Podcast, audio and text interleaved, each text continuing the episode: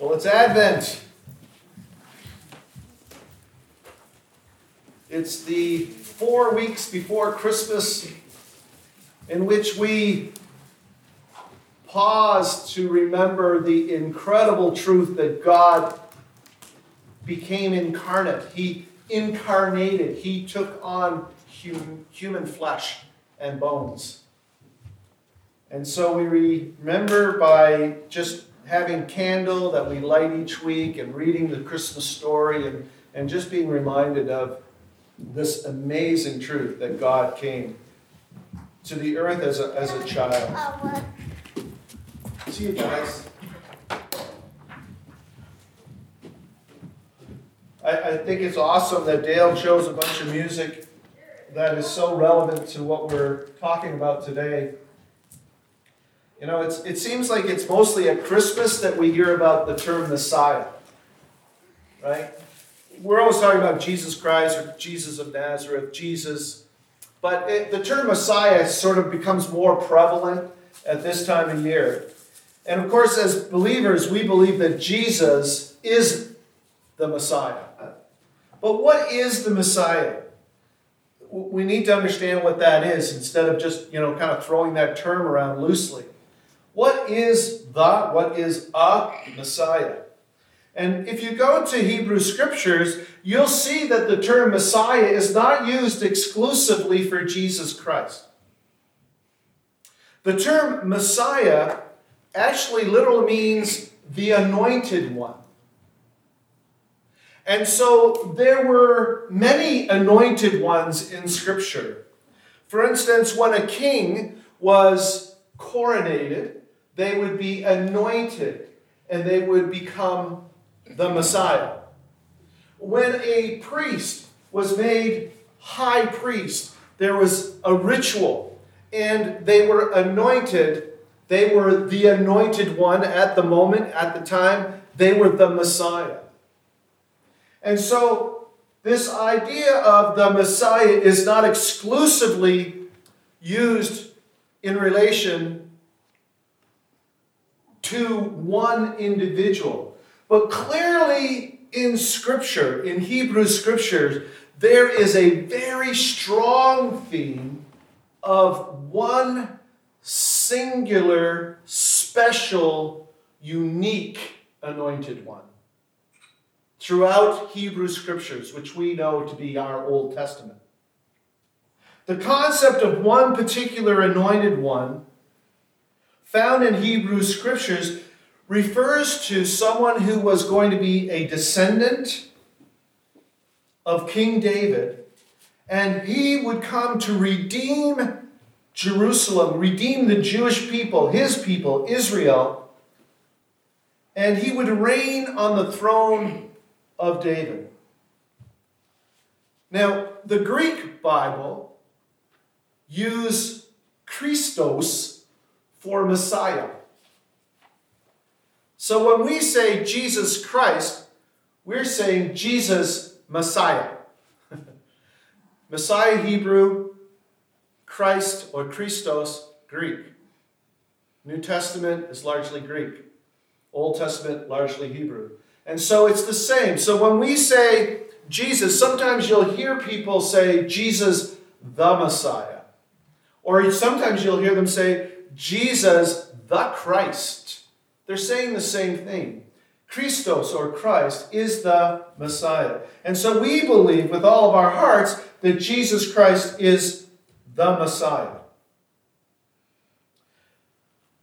So traditional Judaism and Christianity agree on the concept of the Messiah.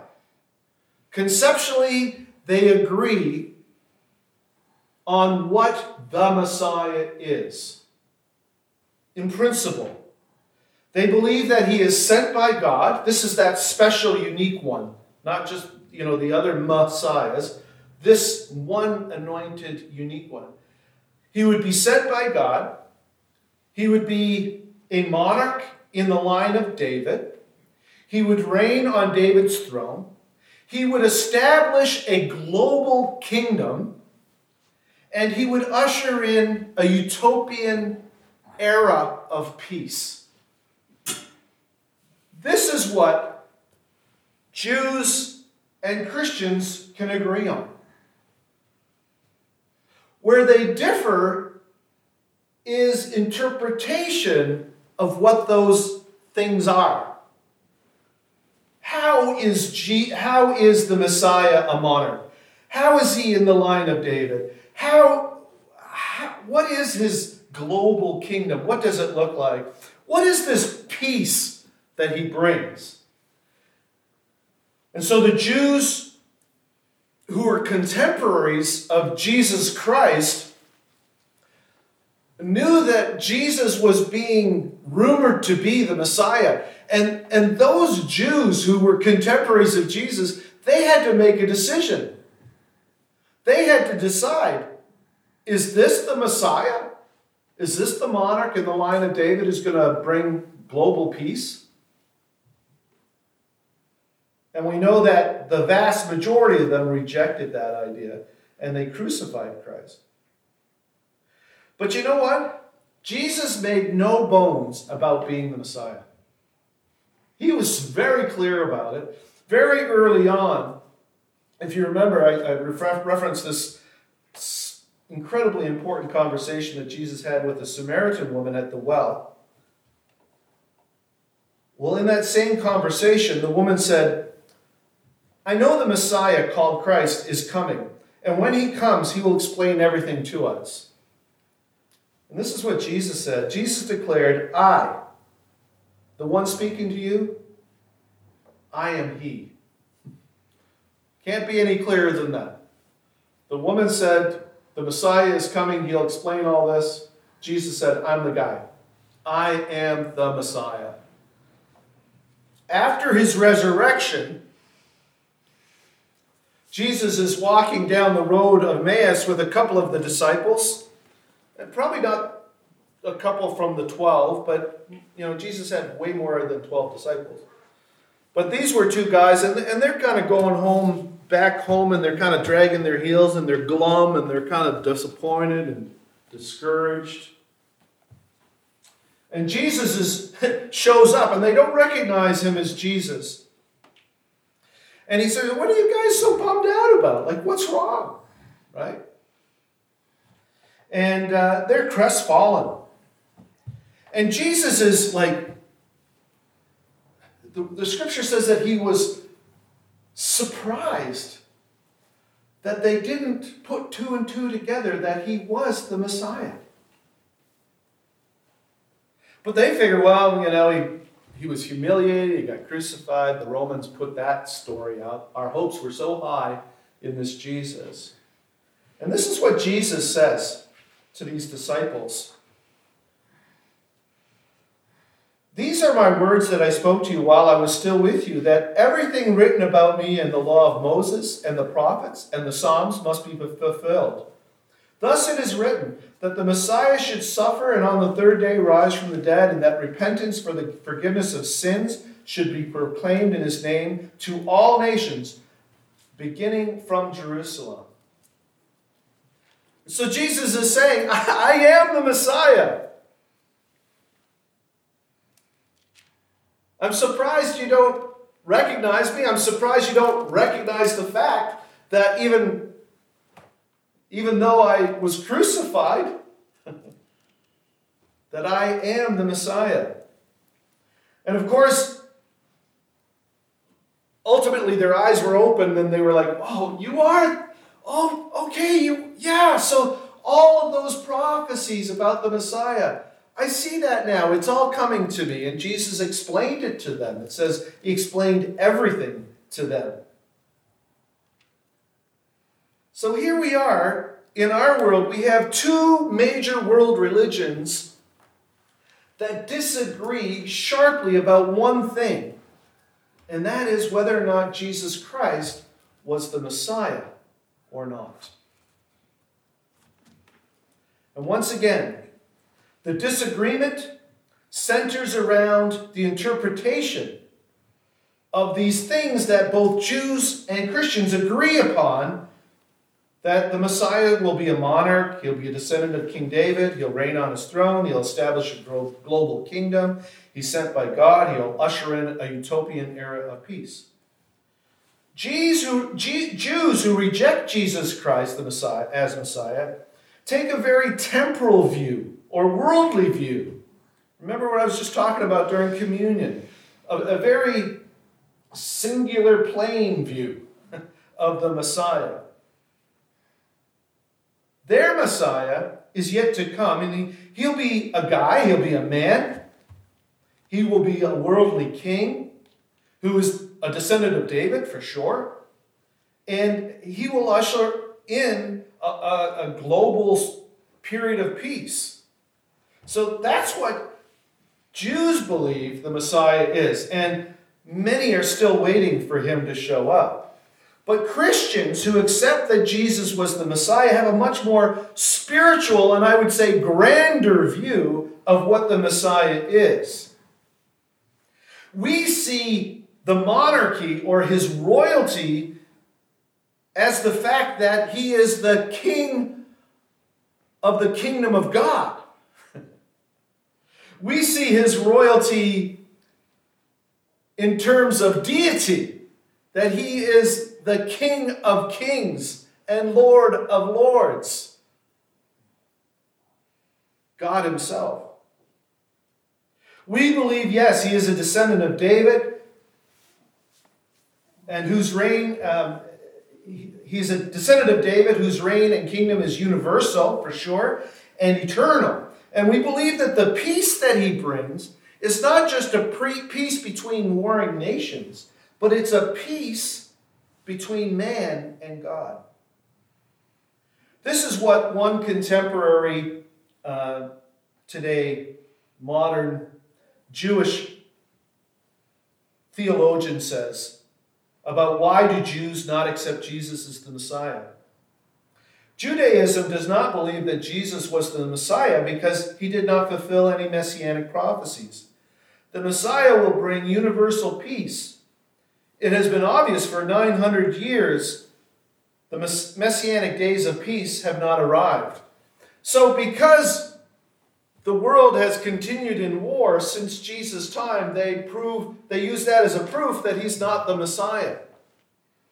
Missing the entire point that the peace that Jesus came to bring was not between warring countries or, you know, kind of like the peace that the United Nations is all about. He came to bring peace between man and God. And so he's re- rejected by Jews and accepted by Christians as the Prince of Peace who brings peace between sinful man and a holy God.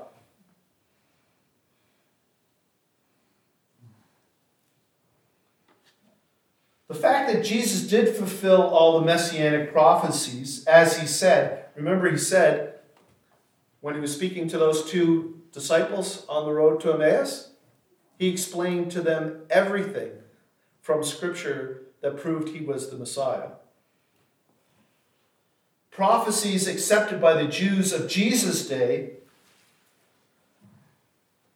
Jesus proved to his disciples that he had fulfilled them. And so, in this season of Advent, we are going to celebrate the arrival of the long awaited Messiah.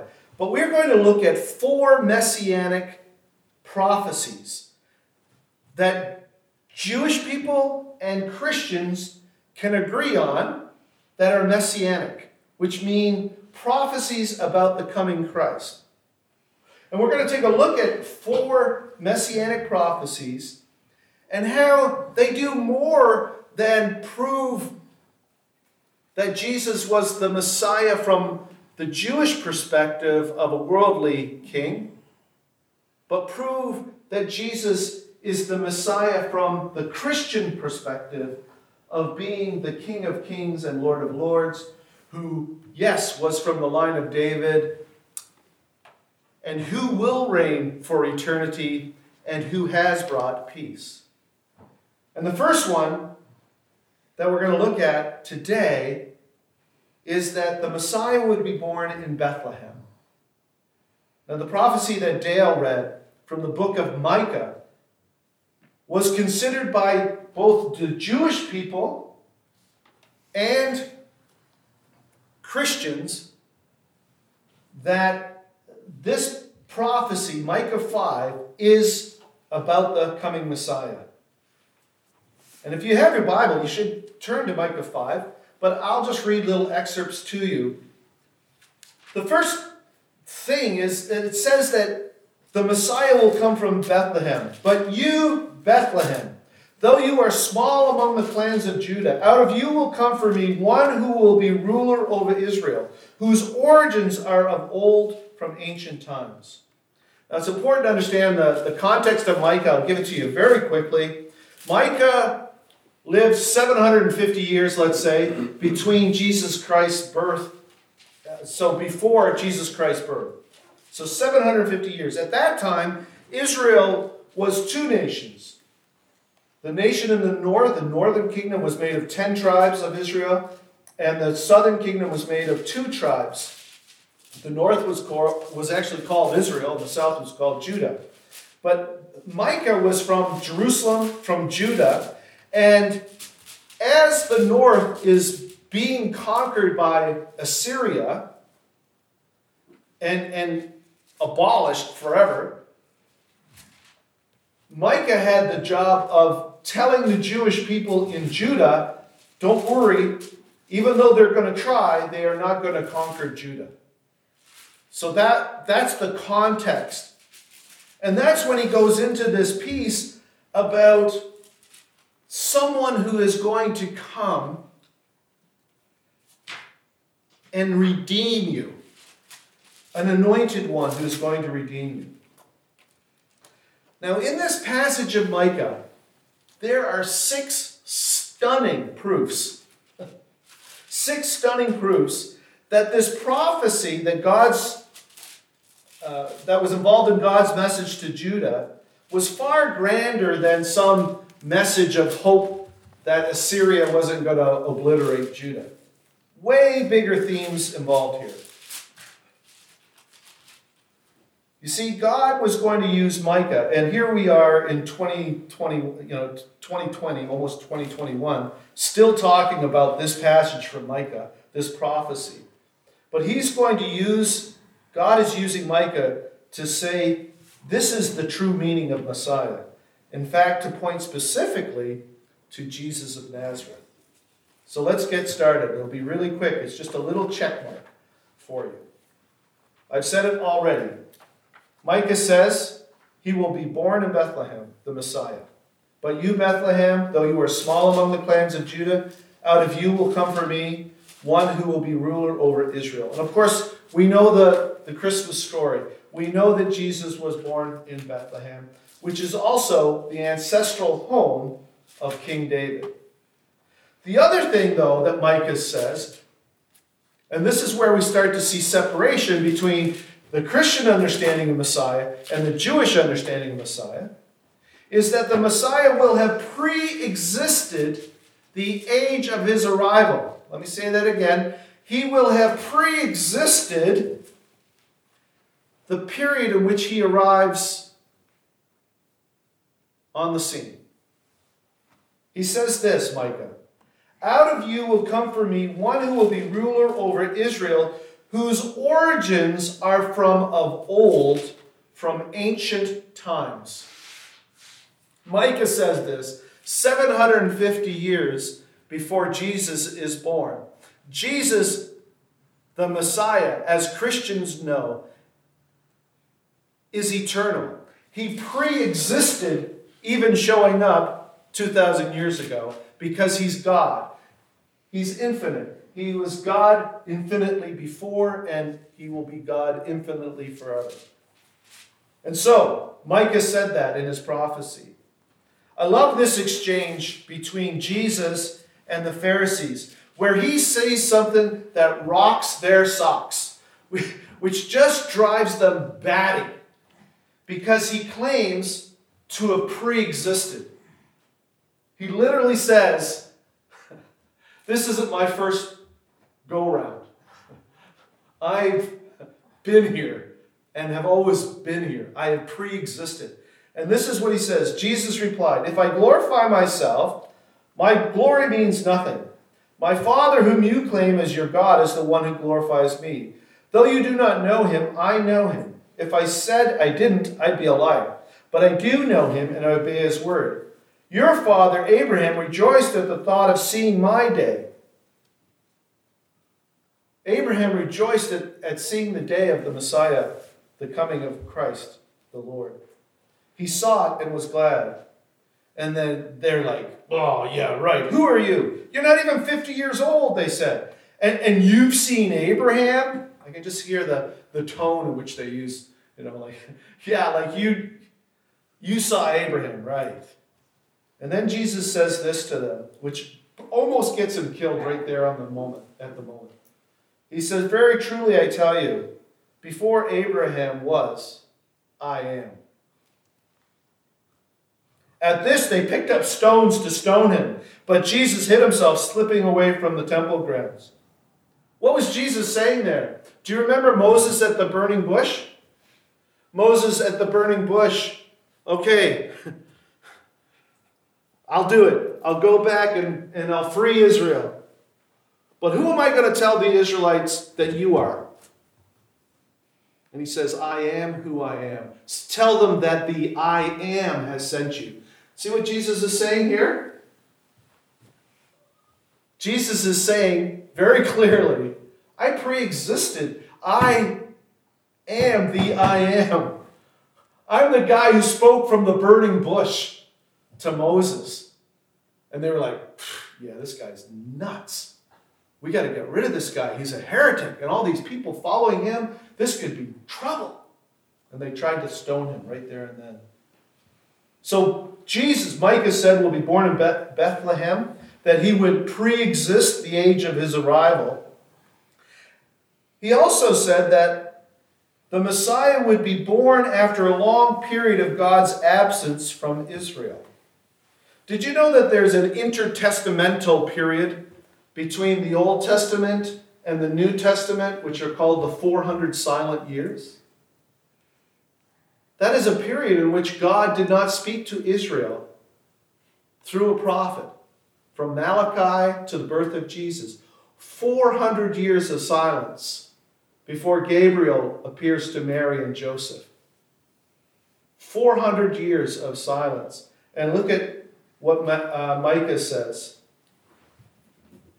He says, Therefore, since Israel will be abandoned, abandoned until the time when she who is in labor bears a son. This clearly refers to this intertestamental period in which there wouldn't be any word from the one true God to his people Israel. 400 years of silence. Israel will be abandoned until the time when she is in labor.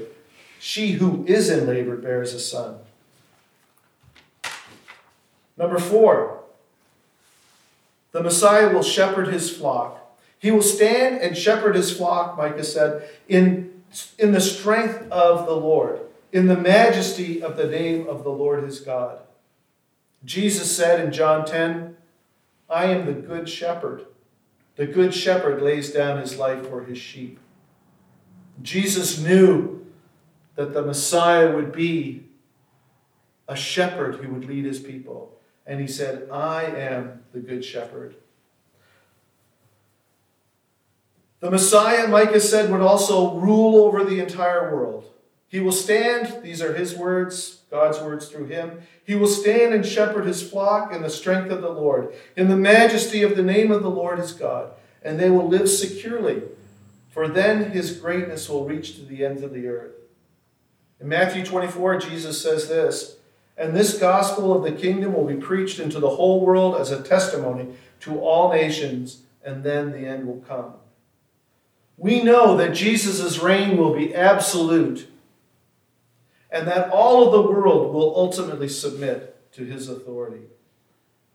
So Micah was right. The Messiah would rule over the entire world. And then finally, Micah says, the Messiah will bring peace to the world.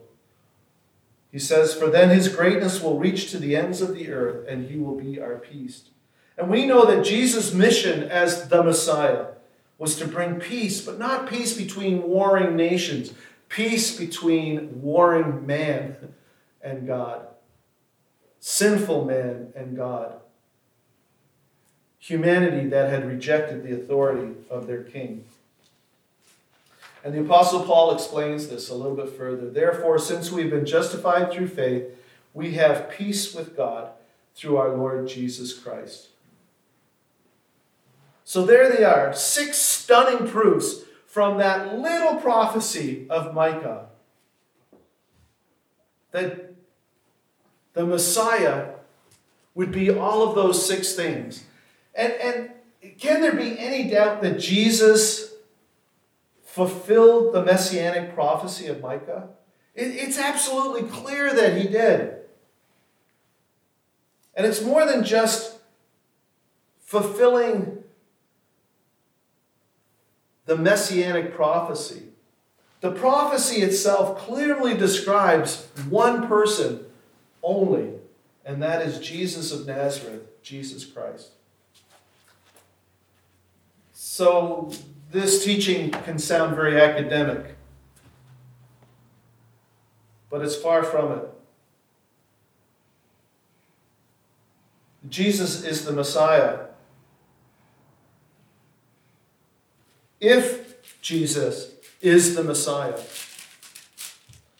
like the Jews who were contemporaries of Jesus and rubbed shoulders with Jesus, let's say in Jerusalem or in Judah, Samaria, Galilee.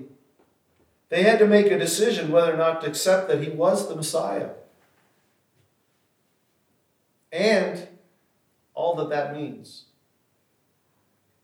See, we can relegate Jesus to obscurity of just another moral voice who lived an exemplary life and nothing more. Or we can accept his claims about himself. And if we do, it changes everything. You see, we need to accept his message. If we believe that Jesus is the Messiah, we have to accept his message. And his message is that our sin separates us from God, and only he, through his death on the cross, can give peace. And if we accept his gift of peace, his reconciliation, then we have to make him the Lord of our life. Our lives are no longer our own, but his. And our entire purpose for living is altered to meld into his purposes for our lives. You see, if Jesus is the Messiah, he needs to be our Messiah. He needs to be our King. And we bend our will to his. The question for today then is what will you do with the Messiah who was born in Bethlehem? Let's pray. Dear Heavenly Father, thank you for the prophetic word agreed upon by Jews and Christians alike of Micah.